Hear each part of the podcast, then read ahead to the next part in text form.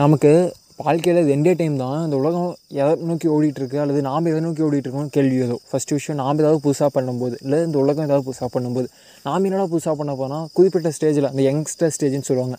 அந்த ஸ்டேஜில் நாம் ஒரு எக்ஸ்பெக்டேஷனில் வாழ்ந்துட்டுருப்போம் திடீர்னு ரியாலிட்டி நம்மளை வந்து ச இதுதான் ரியாலிட்டி இதற்கு நான் டக்குன்னு அடாப்ட் ஆகணும்னு சொல்லும்போது நம்மளால் ஏற்றுக்க முடியாது. அப்போது இந்த உலகம் எதை நோக்கி ஓடிட்டுருக்கு? இந்த உலகம் ரொம்ப ஸ்பீடாக போயிட்டுருக்குன்னு நமக்கு தோணும். இன்னொன்று ரெண்டாவது வந்து அதான் சொன்னால அந்த உலகம் வேறு மாதிரி மாறிட்டு இருக்கும் நமக்கு ஒரு நாற்பது அந்த ஏஜ் வந்து அப்போதுக்கு நம்மளால் ஈஸியாக எதையும் அடாப்ட் பண்ணிக்க முடியாது.